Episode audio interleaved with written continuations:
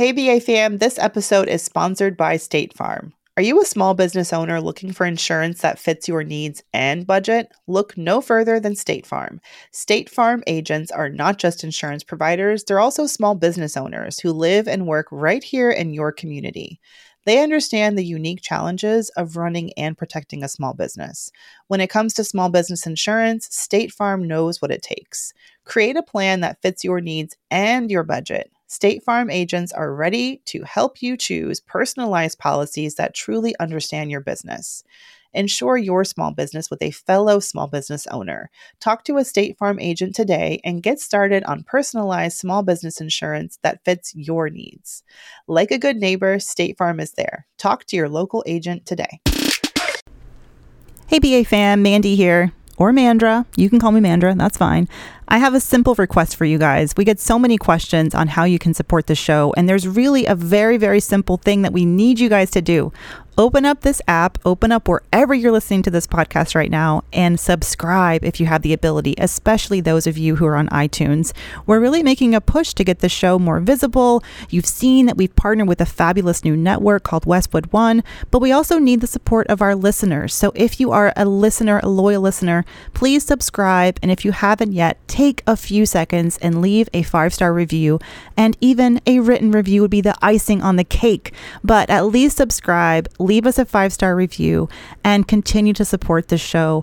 This is so, so crucial. It is basically how we tell the internet that our podcast is worth promoting and featuring and getting charted. And we deserve to be at the top of the charts, just like any other show out there. We can't do it without your support. So thank you very, very much. Subscribe, like, and review the show. And we thank you so much.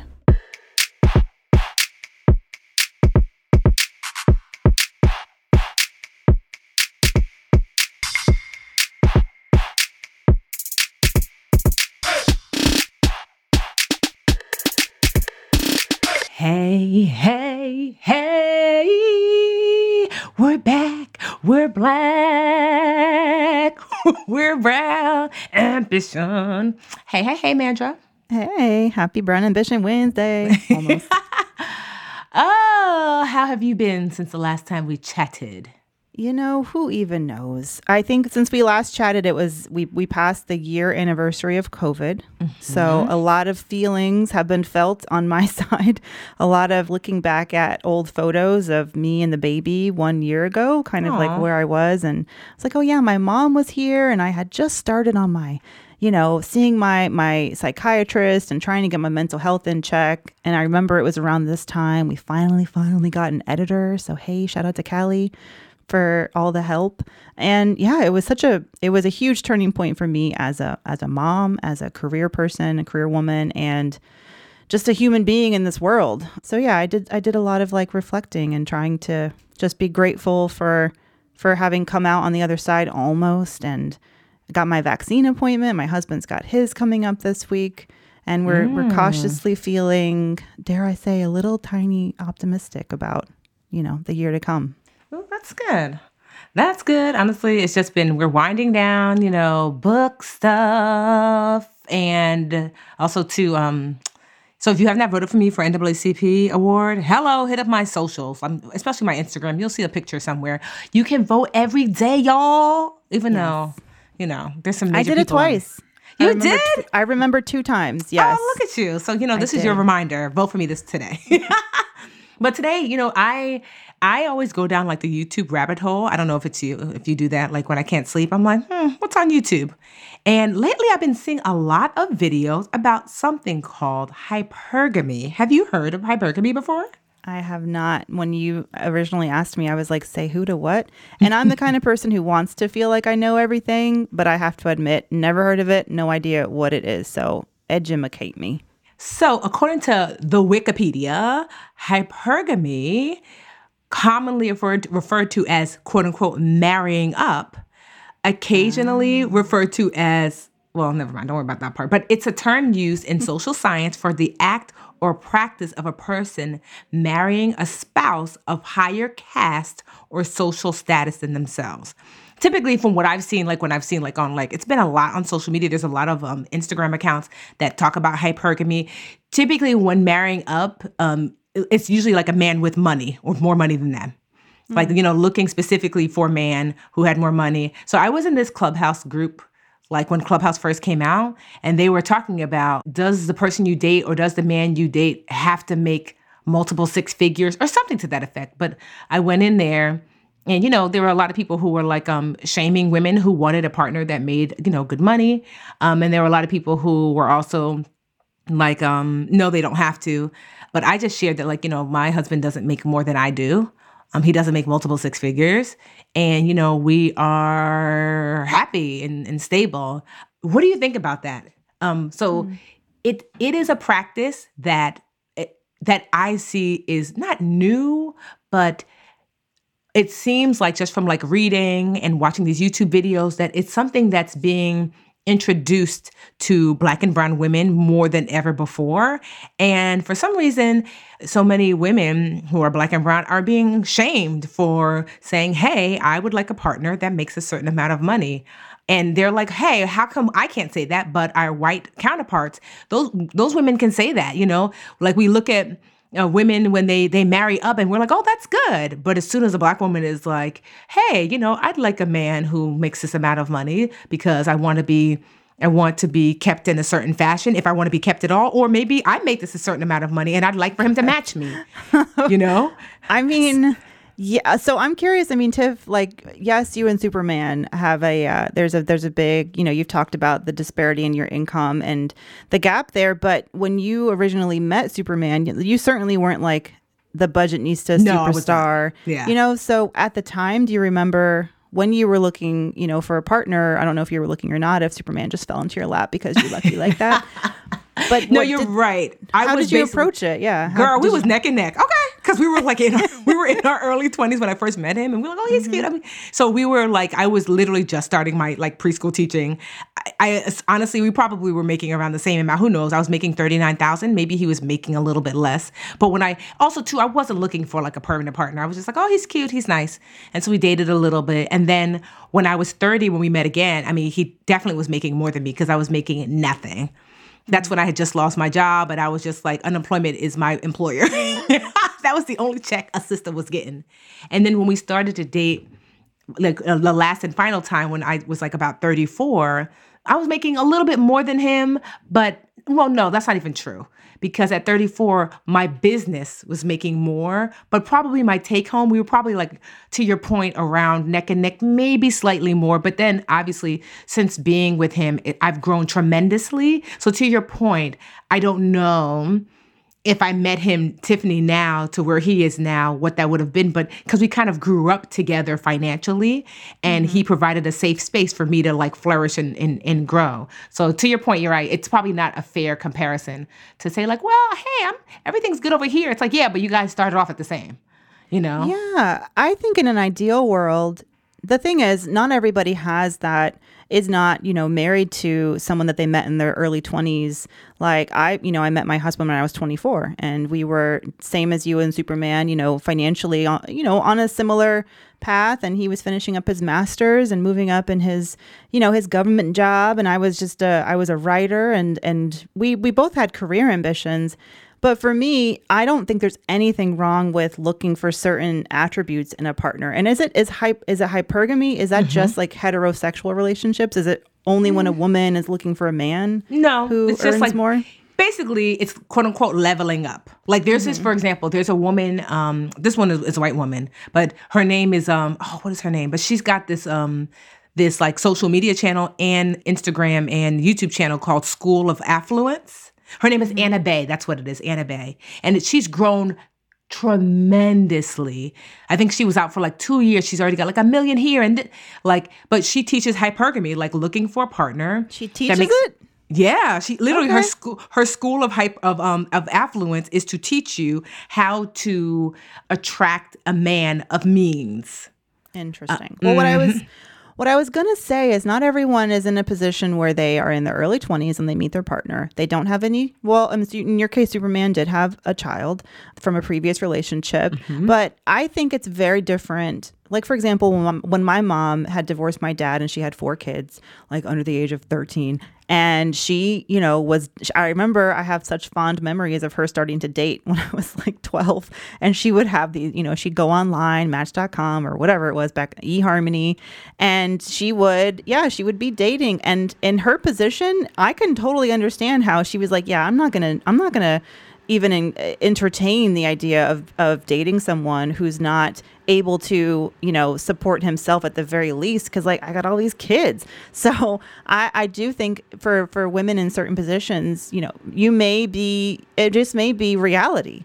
Like I need an additional income and or I you know I'm making ends meet as a single parent and uh, additional income would be nice. And you don't want to marry someone who has a bunch of debt or you know can't manage their their finances. So i i yes so i feel like context is everything. And i mm-hmm. i completely see why someone would intentionally go out into the dating scene knowing that they wanted someone and you know man or woman or whoever um, wanted someone in a in a certain financial position I think where I get uncomfortable is the idea of, or honestly, you know, to each their own, right? But mm-hmm. I, for me, mm-hmm. what makes me more uncomfortable is the, is the notion, the idea of pursuing someone of a certain income or class. I don't know. It seems so like weird to say class, but it very much exists with the idea that you just need someone to take care of you because, like, I think what both of our stories have shown is that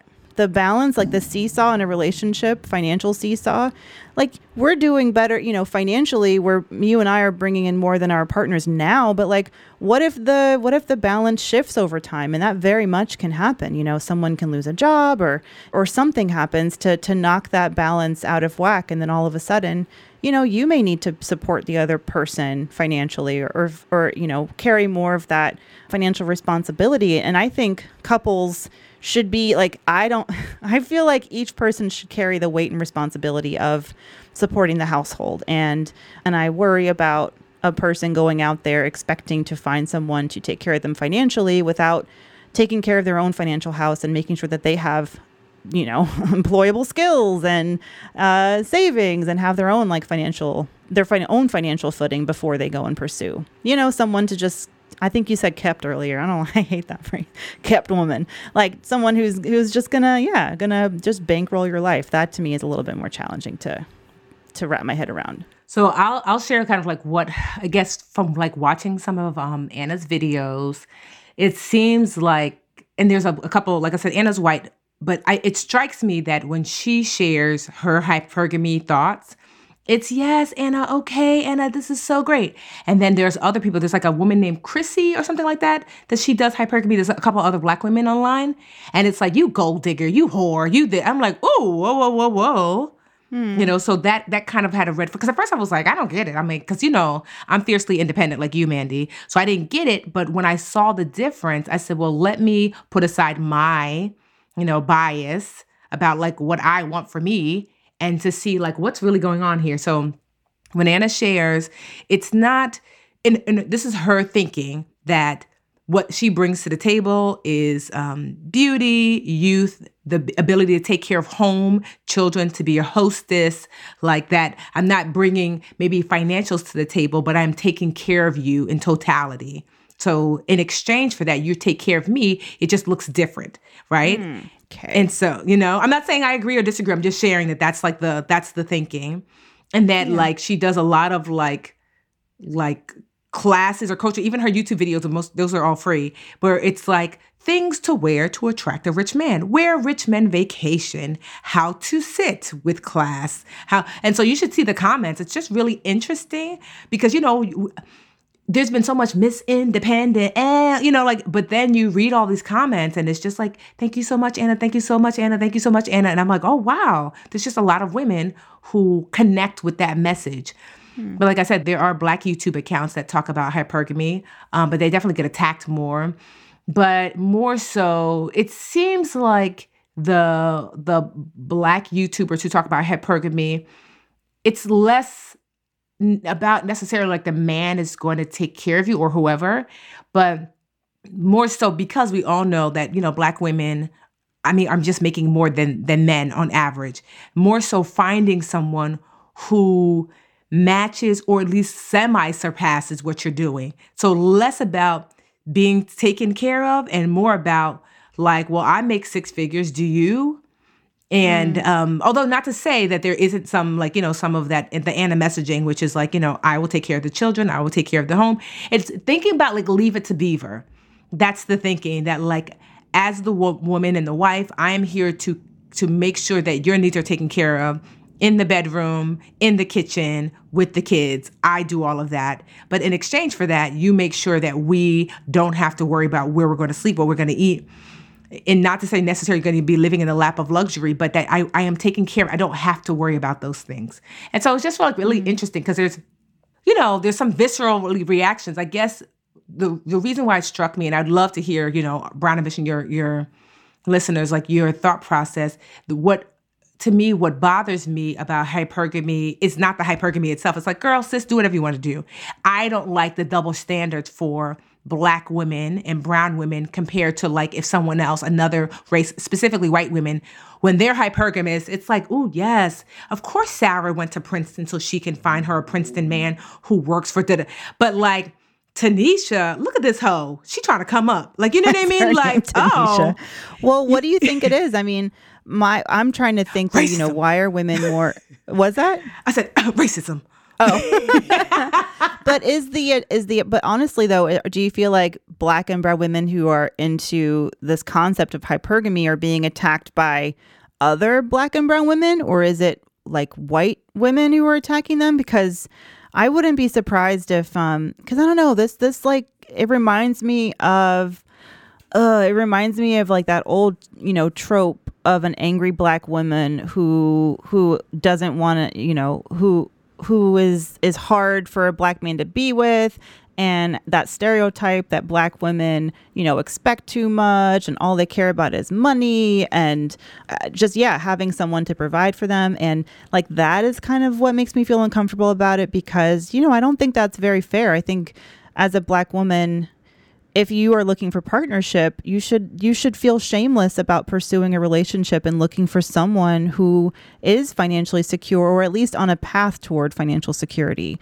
And if you have additional responsibilities, like if you got kids or you you're a small business owner and your and your income is a little not secure at the time, I don't blame you for a second for not wasting time with a potential mate who may not be, you know, on their own path toward financial security or able to back you up, you know, while you're while you're building your thing. I think that's just a partnership so it's funny because like in the, the black hyper, hypergamy world, they call those men who are not able to take care of themselves or whatever the dusties. So like, girl, do not waste your time with that dusty. I'm oh, like, God. oh my god. yeah. I'm not gonna lie, I get a little giggle out of that. No, the but, dusties. I'm glad I did not know about this whole debate. Girl, I need to be in this. It's a thing. Meanwhile, I'm just like, like I'm, I'm not gonna lie. I get into so much like because I, you know, sometimes I have a hard time like going to sleep, and I'm just like, oh I'll just like like I'll turn on like you know I go to YouTube and YouTube will suggest a video. And I remember I was like what's this? Like School of Affluence. And honestly the reason why I clicked on School of Affluence is because I thought she was teaching you like how to like make money you know? Yeah. And so I'm watching it I'm like wait I don't get it. What? So a lot of it is about women being softer and pinker even for black women like how to be softer. So let the man be a man. And like you know it doesn't resonate with me because I'm just like I, you know I'm rock hard but like let the man be a man and you know and like i don't know like it, like I said, it's foreign to me because, well, you know, it's so crazy because it's not really foreign to me because I'm Nigerian and I'm not gonna lie that hypergamy is something that is practiced traditionally in my culture that well one that women are expected to be subservient in some ways like old school ways to to their husbands but husbands are expected to be financial providers. Like literally when they don't do this much anymore because it's like so like to me it's just crazy. Like but if you if a, if a, if I was living in the village to say like you know 50 years ago and a man wanted to marry me he would have to come to my my father ask for my hand and he would have to give a dowry basically buying you but you I mean, have to give. I've been to a Nigerian wedding, and the part where they bring out no the the day one, I forget if it was a two day thing or if they Yes. just did a Nigerian wedding first and then the American one. But yeah, when they had, to, I mean, she was sitting on just a throne of presents, A present. shoes and That's her- handbags. yes, I was like, that is great. That's hypergamy. That's Okay. it. That was like the man saying, "Look at my wealth. I am able to take care of your daughter and any Mm-hmm. offspring that may come." So you see, so it's like even though I'm saying like it's foreign to me, it's really not because that's that's why I'm not gonna lie. When I brought Jarrell home, my parents were like, "I don't understand what's happening." like they were like, um, because uh, Nigerians actually encourage you oftentimes to marry older men, not like way older, but like somebody more established. I'll say that. You know, so you're 20 and maybe he's 30. Like my my father's 11 years older than my mother, so he was more established. So so it's not actually foreign to me. It's just not but it's so odd because as much as that's part of like my culture like and my father is actually pretty traditional nigerian man he really raised us to be fiercely independent and he said i want that when you do marry if you decide to marry that you are there not because you need someone to financially support you, but because this is the person you want to be with.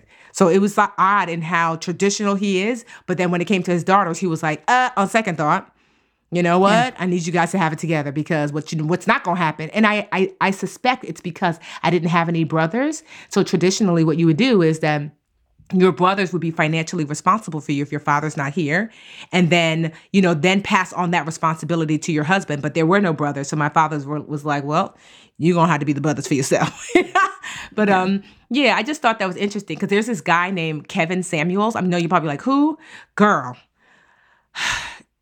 if you're in a good mood i probably wouldn't watch it The heavy sigh. Oh no. so, because Kevin Samuels is a quote unquote relationship guru, I, I, I can't even give him that. Basically, he berates black women, and it's terrible to watch. It's gotten very popular. I don't know why. It's um almost like um hate watching. I, I don't know if that's what people are doing. So anyway, women come on to say, "Hey, Kevin, you know I don't know why I haven't found a mate yet," and it's mostly black women. And he basically tells you, like he'll ask a woman, "Well, what number do you think you are?" "Oh, I think I'm a seven. You think you a seven? You a four. This is what he's saying on IG Live with literally on average 20, 30,000 people watching. And then she's like, I, I, well, I, no, I, I don't think I'm a four. You are a four. You- You're heavy set, right? That's not a question. It's a fact. And then I'm like, oh my oh. goodness. Oh, my goodness. It's so oh. terrible. Do you have children? Well, who would want that? You got a degree. Nobody cares about that. It is so bad. And I, I just, oh, I just want to hug the women that he talks to crazy like that and ask them, why are you taking this? You know, from him. If you're if you're past 30, too bad for you. You have a child. Oh well for you. Don't nobody want you. Like he, if you were to watch this man, quote unquote, counsel people, you would think that if you are a black woman over the age of 30, God forbid you have a child, that you'll never find a man. He calls it a, a man of high quality who's going to want you. And like he said that Beyonce's a seven. I'm like, this is how I knew that he's just feeling himself. Can you imagine this raggedy old man? Because he's old.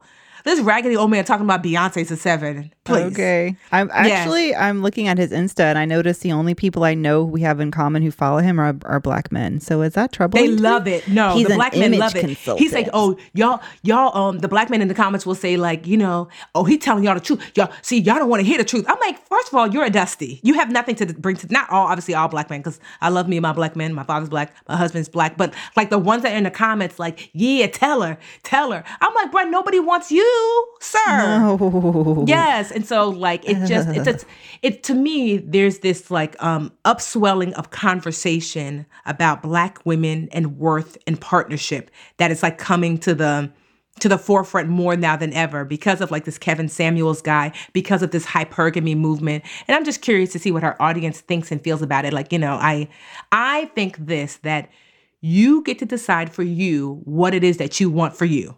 You're not a child. Everyone gets to decide. If you want a, a man makes three hundred thousand dollars a year, okay, sis.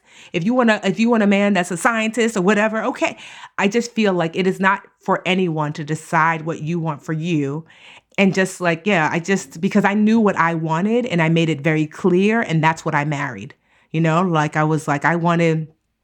I wasn't worried so much about the money part because I'm not gonna lie. Ever since I've been little, old people have been telling me I'm gonna be rich my whole life. So I was like, I'm good on that. But I wanted somebody I, I remember saying who was intrinsically kind because I know that sometimes I can get on somebody's nerves, and I wanted someone who wasn't gonna snap, crackle, and pop when I got on their nerves. And Superman, his natural tendency is kindness. I wanted somebody who's really considerate, which he is. And I really wanted something that I like to call a sureness of love. Like even if we're, you know, you know, not really feeling each other at this moment of time, because maybe you know, maybe we had a disagreement or whatever, that there's a hundred thousand percent, no matter where I go or where I am or what's happened, that I know a hundred thousand percent that you love me. And I have that with him. And so to me, everything else was like cherry on top of the cake. I, I had to get clear with myself what I needed, not just wanted, but what I needed in order to to feel like I, you know, I was okay in marriage and partnership. And I think that every woman has a right to decide that. Well, every person really has a right to decide that for themselves. But yeah, girl, dig down the watch one of those videos. You're gonna cringe, but I think it's important for you to see like how hard it is out here for black and brown women, how people basically tell them you ain't ish. And some of them are starting to believe it because of men like Kevin, Kevin Samuels, because people tell them that they don't deserve to level up or marry up. And I just think that like you know, like although it might not be for me, I don't know necessarily think that I'm here to judge that, you know, that you shouldn't you shouldn't go for what you want. I mean, I think this is the last moment in history when we need to be finding reasons to not lift up and and cherish instances of black love when we can. And not just black love, but couples who are who are um on the on the same path financially. Like and I think that's why you know people like our rich journey christina and aman and then yes. even even the um who's the other the the couple um the personal finance bloggers is it tay and Talaat I forget their names. Um, yes, but they're amazing, and I feel like just just seeing just seeing two you know people in a relationship, and I know that these are both heterosexual examples, but any at any rate, in this co- in this country, it's damn hard enough to be a single black woman or a black man or a black person in general making it, and I think we need to support one another. And there's something really beautiful to me about coming together as partners and helping each other level up financially and that you know i that those are the stories i like to to hear. And i love when we get those questions from our listeners who are like yeah i mean my husband we're you know we're working on paying off his debt or my debt and we're doing it together. I think that's the the path to success. So yeah i mean you may find if you're looking for someone at a certain price point that they don't have those you know those soft skills as we say like yes. how to be nice. Yeah, i like Money that soft skills. yeah the soft skills that you can't really teach in a partner communication, kindness, empathy, yes. all that kind of stuff. So I think, but some people need to go on their own journey and find out what they what they value and why they may value it. And you know, I would let's let's. I feel like we should uh they should do a, like a revisit of people who who went on the hypergamy track. Mm, Am I saying see, it right? Yeah, yes, you are. Mm-hmm, mm-hmm, let's let's see, follow like, up in five years. Where see, are like they I, now? Like mm-hmm. 90 Day Fiance. Yeah. after the 90 days.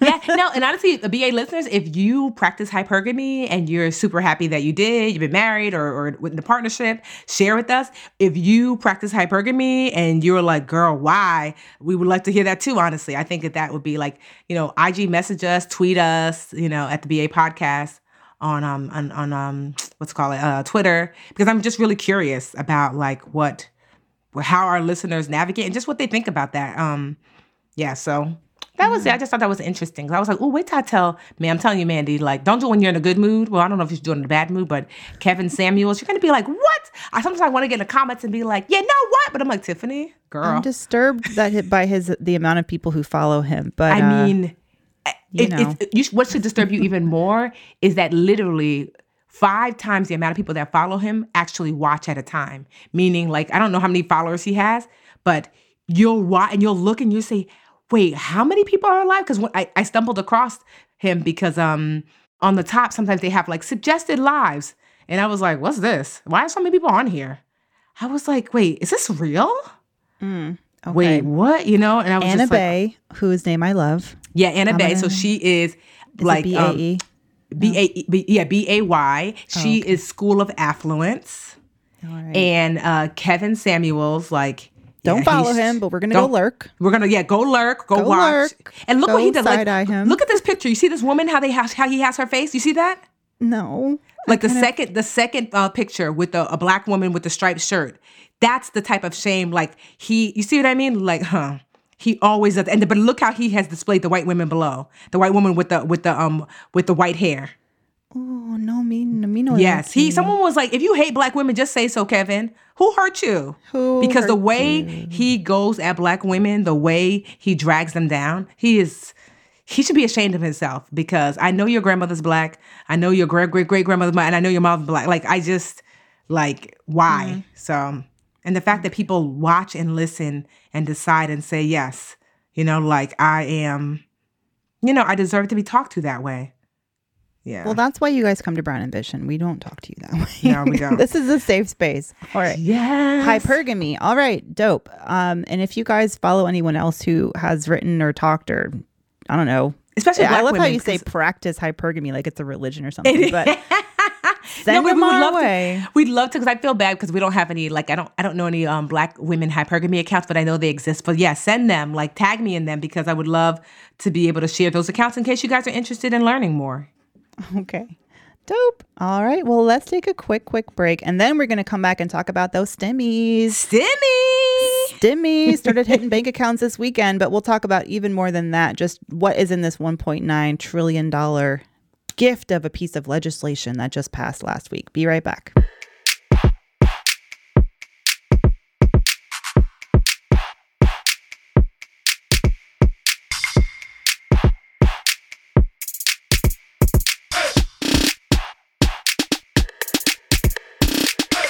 Hey BA fam, this episode is sponsored by State Farm. Are you a small business owner looking for insurance that fits your needs and budget? Look no further than State Farm. State Farm agents are not just insurance providers, they're also small business owners who live and work right here in your community. They understand the unique challenges of running and protecting a small business. When it comes to small business insurance, State Farm knows what it takes. Create a plan that fits your needs and your budget. State Farm agents are ready to help you choose personalized policies that truly understand your business. Insure your small business with a fellow small business owner. Talk to a State Farm agent today and get started on personalized small business insurance that fits your needs. Like a good neighbor, State Farm is there. Talk to your local agent today.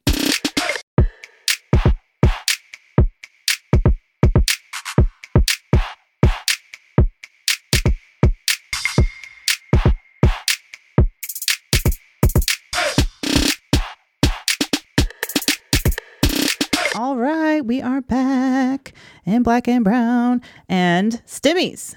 I finally started saying stimmies because like I'm cool. you know what I mean? Uh, Twitter was all it was hilarious. So the bill only passed. What is this? Today is March 15th. We're recording on Monday. The bill only Biden signed this into legislation like Thursday, into law, sorry, and Thursday. That's only a few days ago. But already this weekend, he he got that expedited shipping for those direct deposits because already this weekend, Twitter was a buzz, and um, it looks like a lot of people are already getting their fourteen hundred dollar checks if if they qualified. So. If you've got a windfall, if you've got a windfall in your bank account over the weekend. Let me hold something. What's No, that? I'm just joking. I said, let, me hold, something. no, I'm just joking. Well, what do you actually we we ran a survey at Ally to kind of ask folks how they would be spending their stimulus and would they be saving it? And this is only it's really sad. This is the only third this is the third time we have been given or a lot of people have been given um, stimulus checks like this. And it seems and just from this little survey that we did, still people are holding on to the money. Like we're going to save this, maybe we'll pay off debt, but saving is probably the biggest plans that people have for this extra windfall. Tiff, like what do you what do you say to people? Because that's one of the questions. We're going to get to y'all's questions about the package, but mm-hmm. I several people asked, you know, what would you say I should do with it? Save it, invest it, use it to pay down debt. How do you? And it's not a hundred million dollars; it's fourteen hundred. So there's only a limited amount of time, th- things you can do with it. So, what's your take, Tiffany, on that question? Well, I always think first and foremost, you should look at like the greatest need right now, right? So saving would be great, investing it would be great, but if there's no food in the house, you need to buy food. If there's there is a bill that you need to pay that it's going to put your your family in jeopardy with their health and their safety, you want to take care of those. So I, I always say first and foremost, take care of your health and safety expenses. So that's like food, shelter, clothing, water, like, you know, those things. And if there's money left over from those things and you might be behind on something, then you can take care of something that you might be behind on. And then if there's still money left over, if you take care of some of the things that you're behind on, you know, if you want to start putting some, some aside, I wouldn't be aggressive with paying down debt. I'd be more aggressive with savings because now more than ever, um, we saw that like even if you're someone who was like, I had one year's worth of savings, well, we're a year in. And if you mm-hmm. still didn't have income, you could be in some real trouble right now. So I would put some toward debt, but I'd be more aggressive toward savings. But first and foremost, health and safety expenses first and foremost. And if you're someone who is fine across the board, maybe you're in a in a field an industry that didn't see, you know, nothing, you know, it, it, the industry actually grew or whatever, you're doing fine, then yes, you have your your bills are paid, you're not behind, your you know, you um your debt is being properly managed, and certainly you could look into investing if you're in that position and your and your your savings account is fully funded. Then yes, you can look into investing that money. I know some people are like invest right away because the market, but I'm like, you know there's risk with investment um, with investing and sure like you know things turned out great for so many people but there's just no way to know for sure so you never want to invest money that you can't stand to lose exactly 100%. So here's a question from Instagram. I had posted over the weekend just some facts about the about the relief package and Instagram listener DJ said, "How do college students or dependents get the stimulus check?" And that's one unique thing about this particular stimulus payment is that for the first time, you know, in the past, if you were a college student or a dependent, you actually didn't qualify for your own check. But this most recent bill, if you are over age 17, but you're still claimed as a dependent, that could be a lot of college students, you can qualify for your own stimulus check. And as far as like how you get the stimulus check, filing taxes is the easiest way that I can there's no like sign up. You know, I think people are waiting to like get some alert or get a piece of mail that says, "Do you want to sign up to get your direct payment?" The best thing you can do is file your taxes at least for 2019. If you've already done it for 2020, great, so that the IRS knows where to find you. They mm-hmm. know who your dependents are, they know how much you earn because you know, there are income caps on who qualifies for the payment. Not everybody qualifies. So yeah, if you're in college and, and, and DJ, if you're if you're wondering how you can get that check or direct payment, yeah, filing your taxes is probably the the easiest way to to do it. Yeah, no, I think yeah, that's good because I know there was a lot of college students that were like, "That's not fair." Like, how yeah. do I, you know? Basically, I'm like, "Well, you." Before it was like you're gonna have to go to your parent and ask them to if they have done, if they've done their taxes to amend them. So you can be independent and file on your own like sis mom ain't doing that. Mom dukes is then she's not doing that. Like you are dependent on her. She's going to use that money to continue to take care of you. But so it's good to know because there are some college students that although they are technically dependent on their parents they, they you know they really do take care of a lot of their own financial responsibilities. So that's good. Yeah. Well here's another question. Let me see. I can't really decide what her we'll call her Drea because there's a lot of letters in her Instagram handle and I don't know what they add up to be. Drea. Drea says, so should she asks, should I take the $1400 and open up a UGMA account for my child? She's 18 months. So UGMA account we actually don't talk about very much, but it's the Uniform Gift to Minor account. And they basically allow parents to save money and invest and maintain full custodial control over the account until the child is an adult. So it's another way of, yeah, um, the same way we talk about custodial savings accounts and a 529 college plan, it's another option. What's the difference between like a UGMA and just a regular custodial account? Yeah, so I think it's the difference is how it applies like in terms of taxes or not mm-hmm. taxes. When you you know how you can apply for financial aid and then depending on, you know, how many how much assets you have as a parent, like that'll impact your financial aid ability or capability. Um okay. that could be one way. But let me let I me, see that it's a type of custodial account, but I guess I'm trying to get like a like, you know, like I'm like, well, what makes it? Why yeah. is it not just well? The, called? the big difference is that you don't have to use the UGMA account money for education expenses like a 529 plan. So with a 529, you actually have to. You can invest the money the same as a UGMA account, but you have to use it for mm. education expenses, or else you have to face a tax penalty. So with a UGMA account, it may just be like a yeah a way to save money, but to do it without you know, like what if they don't go to college? Then at least, you know, you can pass on the money too.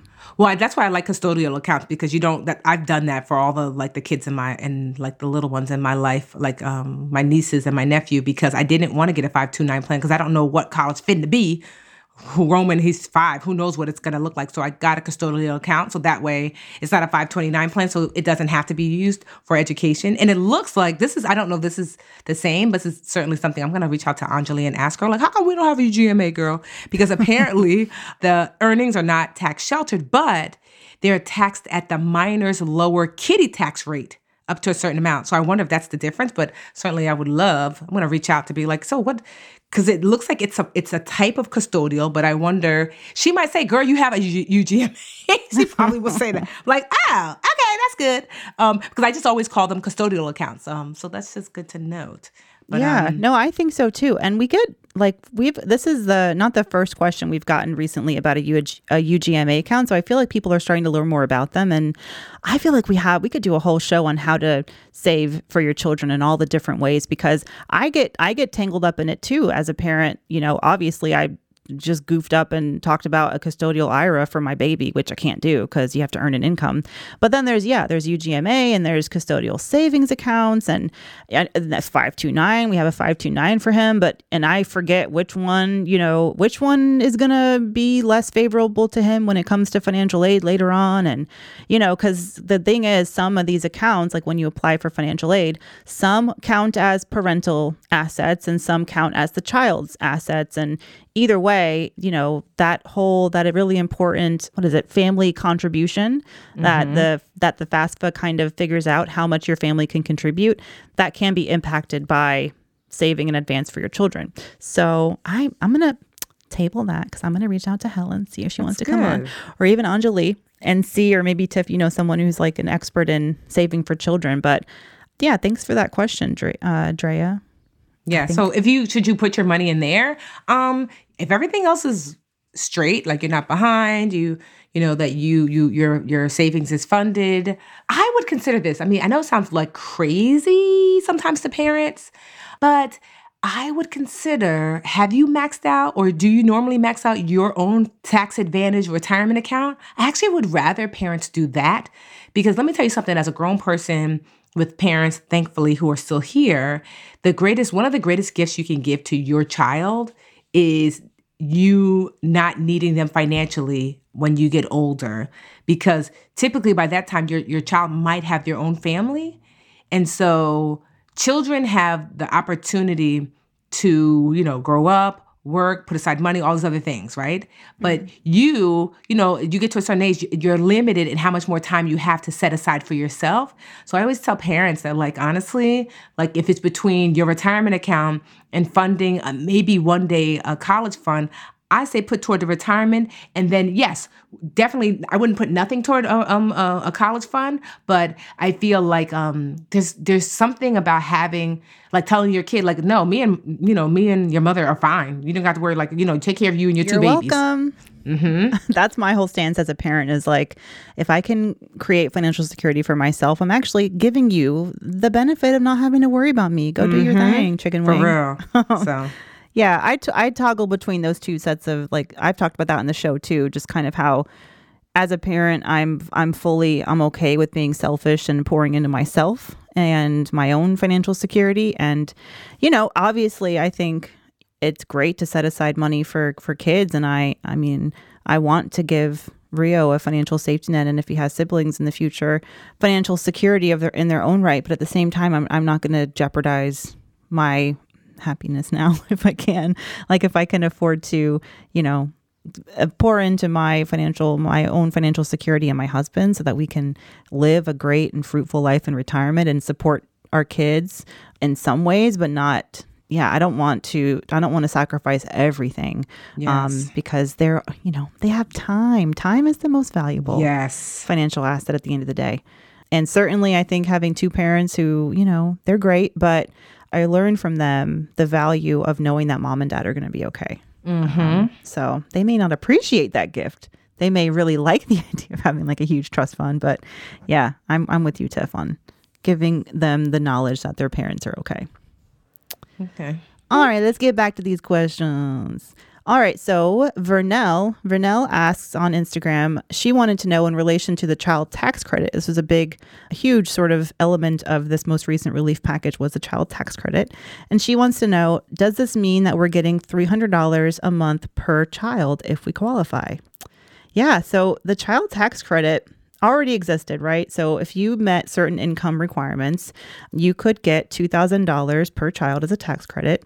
With this new piece of legislation that Biden just signed into law a few days ago, it provides an additional boost, financial boost in the form of a tax credit for people who have children. And let me get my notes up, and you can also check our Instagram. I put together a little story. But basically, you're eligible for $3,000 for each child under ages 6 to 17, so between the ages of 6 to 17, and then you're eligible for $3,600 for each child under age 6. The way that they're doing this tax credit instead of, you know, usually you do your taxes once a year and then if you qualify, you get the money and you can pocket it at that time. But in order to get people relief now, parents are struggling, right?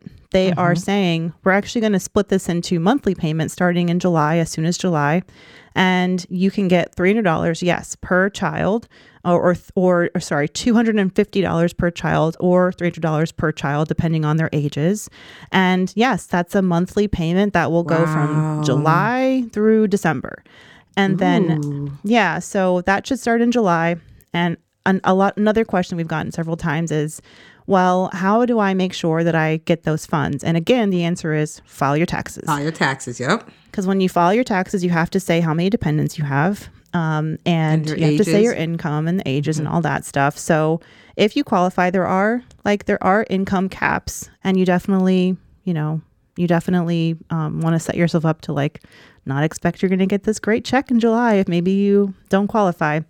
But we'll I'll post these notes and I I used a bunch of different sources for this and there's a lot of great info and and recaps of the the tax credit online that you can find and at the end of the day though I would say definitely consult your accountant if you mm-hmm. have one um, to see what your particular situation entails.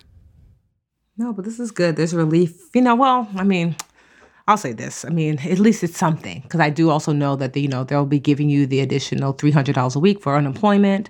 So that's mm-hmm. you know that's going to be helpful for a lot of people. But still, I mean, I'm. It just doesn't seem like enough. I know people are like, well, how much more? Well, how about you? Is fifteen dollars an hour um enough to feed you and your family? Oh, okay. It's so funny how like you know some of the wealthiest of the wealthy want to say what's too much for yeah. for people you know it's just very frustrating because you're just like i'm sorry i never heard of a pandemic outside of like outbreak remember that movie with the monkey yeah that was like made everybody sick no do you remember? Are you talking like, about Contagion? There wasn't a monkey, wasn't that? Was a pig? No, was that was that Contagion? Maybe it was similar. Contagion no. was a pig, and it was a chef in, in like some resort. But anyway, go ahead. Yeah, no, Outbreak. I think it was like this little monkey. I feel like Bruce Willis was in it. He seemed. Like it seems like a very Bruce Willis esque movie. But anyway, there was like a pandemic. But you know what I mean? Like I think that I just don't understand sometimes why lawmakers are behaving like well, we're not trying to do these handouts. It was a worldwide pandemic. I mean, like, what part of that is so hard to understand that there's going to be a lot more than a few months of hand holding that people need serious help. So I'm curious mm-hmm. to see. Um, Listen, the problem is that if you are in a certain, you know, tax bracket, I as a higher tax bracket, if you're at a certain earnings level, it's it's unlikely that there's people in your immediate circle who are struggling. But listen to me now, like people are die desperate out here. Yeah. Like, and I over the weekend I was talking to a um a, um our cousin who is a high school principal, and she shared a story about one of her students. And I mean, I have not stopped thinking about this this this kid and his mom mm-hmm. ever since and you know i and for anyone who just does who just feels like oh okay i'm doing well i'm just gonna like i'm you know keep my head down so grateful i can't imagine what people are going through so here's just this one anecdote that she told mm. me this this boy he's 14 and his mother they live in a homeless shelter they have for the past mm. year and he has two younger siblings who need babysitting during the day. His mom has to commute to her job all the way in Queens, and they live in the Bronx or at this wow. homeless shelter. And because of the homeless shelter rules, they all have to get out of the shelter. And because trains are not on full service because of the pandemic, they have to wake up at 3:30 and 4 a.m. in the morning, oh and he has to go with his with his toddler um, siblings to the babysitter because that's the homeless shelter's rules that he can't be there by himself for like safety reasons. So he has to drag himself out of bed at 4 a.m. to go with his mom on the bus way out of the, you know, the, mm. this long commute to get to the babysitter by six. And then he makes his way on to school. And thank goodness, you know, he's able to, to go into school and some kids aren't.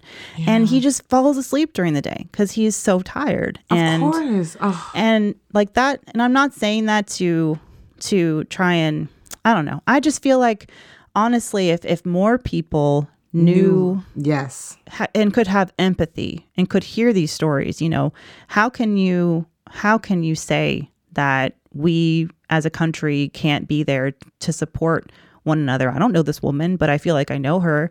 Yeah. And even this, and I know for a fact that even this $1,400 check and the child tax credit and all that, it may not be enough. You know, the system does not is not set up to support um, mm-hmm. people in her position and she's doing everything right you know so that's that's how i think I, it's just it's i feel like in this life you should just be assigned a buddy from birth just a random person at a different economic level than yourself and y'all should just check in with one another yeah. and you know just to just so you're forced to know someone who's not from the same financial situation that you're in so you can have a little bit of empathy i think that would solve so many problems um, yeah, it's funny that you say that because I was just talking to the superintendent or the assistant superintendent of the city where I live, and she was saying, she's like, Tiffany, there is going to be such a huge learning gap by the time we get back to school. I was like, what do you mean? Because I'm used to Supergirl being here. She has her laptop, she does her work, blah, blah, blah. She was like, attendance rate for school, for digital school, is 40%. percent mm hmm I was like, wait, what? Do they not have laptops? This and that. She was like, it's not that. It's to your point, Mandi, that she was like, so many of these parents have the older child, but they have to go to work. And so that child has to babysit their their siblings. And how do you do that and go to school? She's like, so what happens to this this crop of kids who, you know, are, are not getting the education that they quite honestly deserve and need? It was just like when she said that, I said, 40%? What? That's the attendance rate. 60% of kids are not going to school. And she was like, also, too, what she found, because they've been trying to do like to f- try to figure out like what's really happening, is that a lot of these kids are going to work instead. That they're like, you know what? It's it's one thing not to show up for school. There's truancy, people will come pick you up, but they're like, I, my mom is not making enough, so I'm 15 and I had to go get a job. So you're mm-hmm. working during the school day, and it's just oh, like I, I honestly, the ripple effect of what has happened, we don't even, huh? I don't think that we can conceive. I think people think that they're insulated from folks who are struggling, but you never are. Mm-hmm. You all you have to do is go to go to New York and just see. You can live in a hundred million dollar apartment and come downstairs and there's someone somebody homeless sleeping in front of your apartment. You know, you're never fully insulated, like if that's the thinking. But it's just, yeah, I just well, hopefully, I will say this then. When I when I had that interview with that um uh, Mr. Kimmons, Kamens, whatever from the White House, the, from the um economic something or other council, he did state that we right now are in the rescue component, and then the next plan is the restore component. Mm-hmm. So I'm I'm curious to see what does restoration look like after after you know they put all these rescue plans in place. So we'll see. Just because people are not like I mean, but the thing is, people are dying. Yeah. Um, there's hundreds of thousands of people who have died, but there are there are people who are just bleeding. Just they are they are dying, but they don't show it on the outside. Um, and their stories, you may not know them, but you have to have respect for them and empathy. Yes. Um, and I'm proud that we got something through. You know, it wasn't. Yes. Thank goodness. Um, that we got some sort of relief through, but yeah, you guys keep reaching out to us. Share, you know, you can text us now. Check the show notes. Um, you can text or leave us a voicemail with your questions, or if you just want to vent, that's cool too. Um, sh- uh, and we'll share that that number again um, with you guys. So check the show notes, or you can hit us up on Instagram with your questions.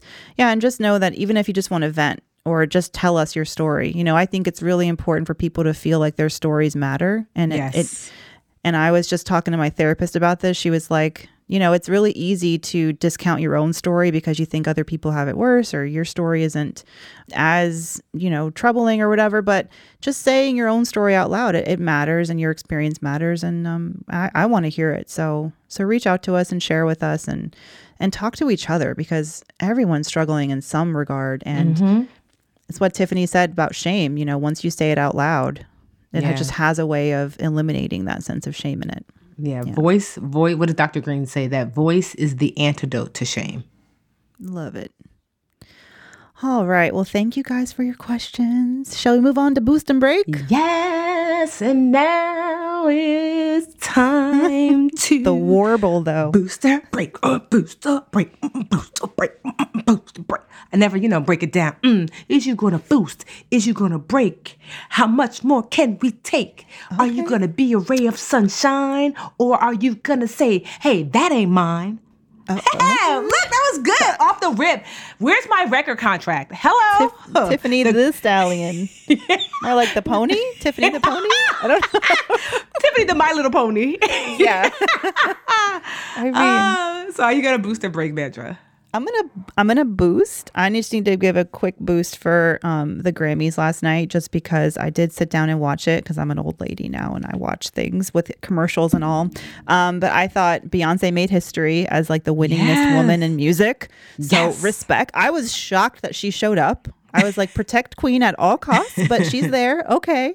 So I thought that was amazing. And I thought the the Megan and her won for the Savage remix. And I thought that their acceptance speech together was like just the black female empowerment moment that I needed in my life. So shouts out to them. But my real boost was gonna be very, very different.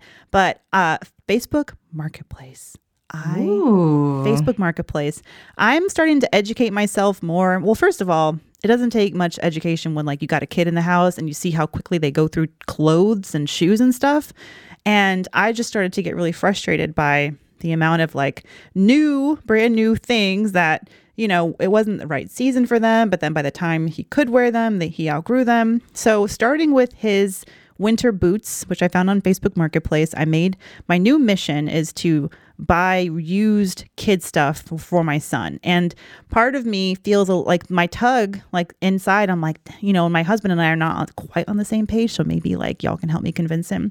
Because coming from an immigrant family for him, it's like, I want to give my son the best. Like he spent $60 on an Adidas tracksuit for this child. Like, what is that? $62. I saw that charge and I said, what? So, just like buying new clothes that he's going to outgrow, which led me down this path of learning more about just how horrible for like the environment, the clothing industry is, and, and fast fashion and all of that. So, I'm trying my best. And the reason I shout out Facebook Marketplace is because there's, there's a lot of people selling or giving away uh, kids clothing and I'm not looking at toys because I'm just I just can't. There's already too many.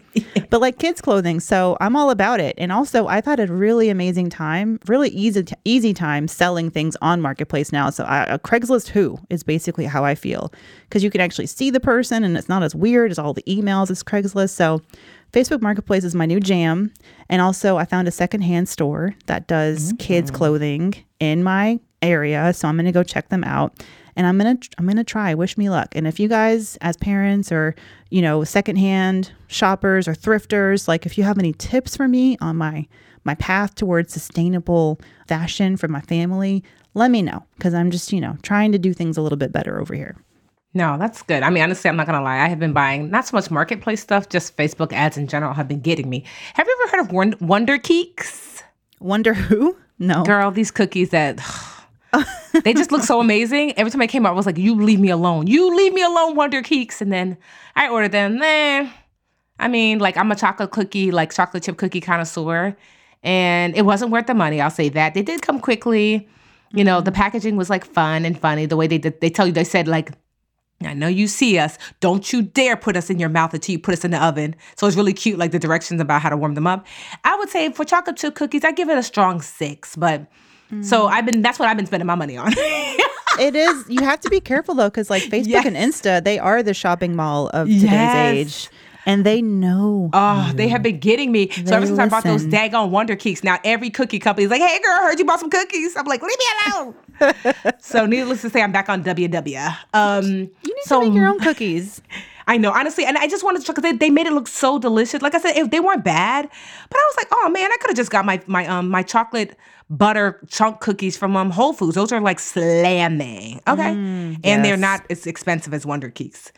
So I'm gonna do a boost because this morning I woke up. It was like a really Oof, it was a lot this weekend. So, um, if you guys don't know, I'm, I'm gonna be doing like a Get Good with Money summit um, in, on April 24th. I'll give you more information about that later. But what I done, what I did was, and I forgot to tell Brown Ambition, but it's too late now. what I did was, I said that if you pre-ordered the book, that you know up until sunday then i would give you i would um if you showed proof there's like some form you have to fill out. If you showed proof then you got a free ticket to the summit because the summit's like 40 bucks and like the books are like 18 bucks or whatever. I think like well they're really 24 but they're like discounted all, all over. Anyway so you know my, my book good with money doesn't come out until the 30th and so i didn't you know i mean i figured that people would be like oh okay i wanted summer ticket summit tickets. No girl. And i tell you it i woke up this morning i was like huh let me see where my my book because my um penguin has been saying like hey tiffany you know let's try to like you know like pick up. I mean book sales have done well. We, we sold thousands but like she's like you know let's is there anything else you could do to pick up some sales? I was like you know what? We're doing this summit why don't we give away you know do an exchange for some books just for three days to give people an option child i woke up this morning to my book that's not even out so preface it was saying there are currently 48.5 million books for sale on Amazon. Oh my God. 48.5 Oh my god. Are you never okay? I'm ready. Okay. Tell me. I haven't seen this yet. Tell me. So my book today was number 28. Out of, I mean, of not not finance books, not money book, of all books. Out of 48.5, I was like, wait, I literally woke up and was like, wait, what? Is this real life? Like in, in sales. I was like, wait, what? And then for it to be pre-order, like this is not like, you know, normally you might see that number, I guess, like if you're doing like, you know, when it's actually out and everybody's read it and they're telling their friends and cousins, that means y'all trust me so much that you went out and you pre-order Get Good with Money at getgoodwithmoney.com. You know, my um my my my my show. I always gotta do one per show. But no, but honestly, it just honestly, I just sat on the couch and like said just silent prayers of gratitude like wow that my audience trusts me so much that they flooded to go get the book this weekend you know because one they wanted like the summit which is going to be awesome because i pulled so inside the book i have these um what I call my Budgetnista boosters, like things that are not my expertise. I don't believe in pretending that I know. So I pulled experts in the more complicated financial things to walk us through step by step how to get those things done. And so I pulled some of those women to do a conference with me. It's five of my most um well, they're all amazing, my Budgetnista boosters, but I chose five of them. And that summit, like I said, is coming up um in, in April. But it just to just see the flood and to see number 27 or 28, that's crazy. Like it was above Michelle Obama. I mean, temporarily. It was above Barack. I mean, you know, Mr. President. But I'm just like, it was it was above, you know, DR, who, you know, we don't really F with like that. It was above Robert Kiyosaki, like Rich Dad. Poor Dad. I know, exactly. I mean, it just was like, I mean, like I said, even if it was just for a day, child, I'll take it. But it just felt really good because, you know, Mandi, like I I did not want to be on the cover of the book. Because not mm-hmm. because I didn't want to be on the cover, but honestly, I was like, no one's gonna buy a book with a black, a financial book with a black woman on the cover. I mean, I knew my audience would, because you know they know me, but I wanted the book to reach wider than me, and I just told myself like, no one's gonna buy this book. They're gonna be like, because I've been in rooms before where I stood up to the mic and like I've seen women be like, she's not the speaker. Is she literally mouthing it to each other? And they're like, no, no, no, she's just checking the mic. And I'm like, wow. So, you know, like I I just felt like, you know, people would look at the book and be like, "Mm, she doesn't know. Nope, I'm not getting it. And so I was like, well, maybe we could just do like, you know, whatever on the front cover. And I'm just really grateful for like Marnie at, at Penguin and Heather, my agent, for pushing me and saying, you need to be on this cover. These are white women. You know, they were like, no, Tiffany, you need to be on this cover. Like women and black women, brown, everyone needs to see you on this cover. There needs to be a new face in personal finance, not just your face, but to crack open the door to say like I want to look on those shelves and see women I want to see Latinas. I want to see Asian men and women. I want to, you know, there has to be, you know, like it's enough of just one type of voice. And so I'm just really grateful that, you know, my big old smiling face, my sisters were like, you showing too much gum. That's all. Can you imagine? sisters, I had to look, I was like, am I smiling too big? They're like, you are too, smiling too big. I said, you all hating sisters, but that's what sisters are for. there is no such thing as too much smile. Get out of here. Your number, your number fifteen on movers and shakers that's right now crazy. on Amazon. Oh my god, Mandra, isn't that crazy? Yes. I no, just- it's not crazy. I'm like, my crazy. face hurts, and also I'm getting like teary eyed. You're number 35 on bestsellers, book- period. Oh my gosh. Can you? I, I just don't even know what that means. It's not easy being a bunny is number one, but like, whatever. You know what? I'm not even mad because Easter's coming up. But you know what? First of all, the fact that it's not easy being a bunny is number one. Wait a just- second. Is this like among the books that Mandi typically buys? Because these are all children's books, like in the top 10. Whatever, whatever. No, but, like, your face is there. Can you Oh, my imagine? And so, like, yeah. So I just wanted to just say, like, that was the boost that, like, man, if there ever was a go for it moment, I hope that I can be an mm-hmm. example, like, sis, go for it. you know, you just don't know. I know right now there's a lot of tearing down because of meaning like pandemic quarantine, that there was a lot of broken, like, I had a thing and it's broken. This is actually the best time to rebuild the thing you actually wanted.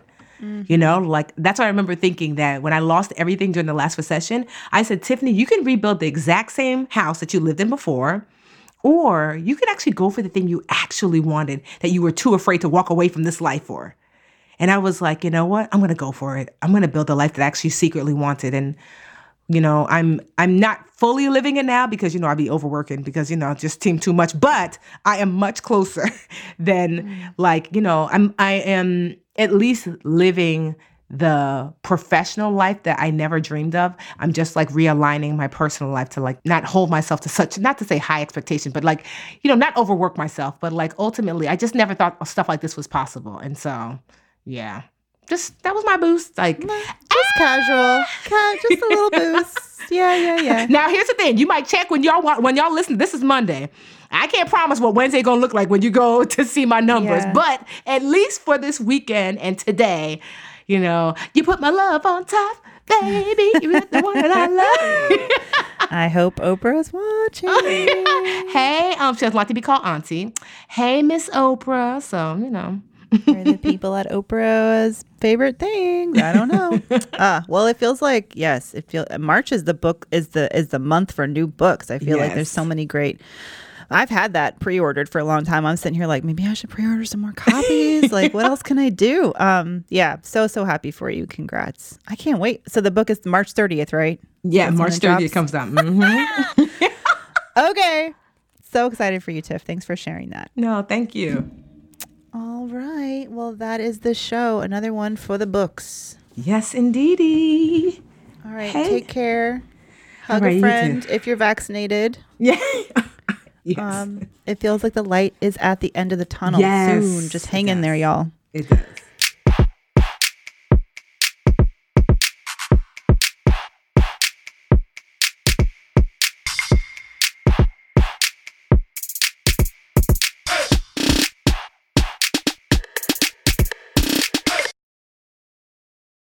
The Bigger Pockets portfolio of podcasts are worthy of your investment. We're having a real conversation as real real estate investors. New episodes available every day. It's important to buy where it makes money and not necessarily where you want to travel to. Bigger Pockets, On the Market, Rookie Real Estate, or Money Podcast. The purpose of flipping is to create more cash so then you can reinvest into other types of properties. The Bigger Pockets Podcast on YouTube or wherever you listen.